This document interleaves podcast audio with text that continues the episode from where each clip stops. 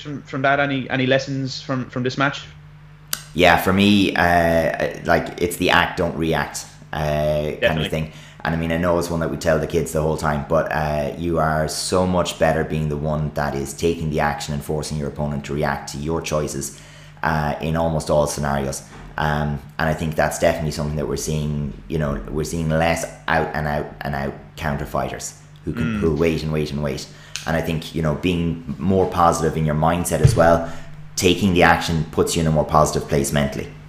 Definitely, and I, I think that's probably something that people uh, take from like all these boxing and MMA promos where people are game planning for a particular opponent. Mm. We have to remember that we're, we're competing in a tournament series here, so you fight lots of different people. So I think there's a lot to be said for coming out with your own style and imposing that on, on anybody you you face yeah. against. You know.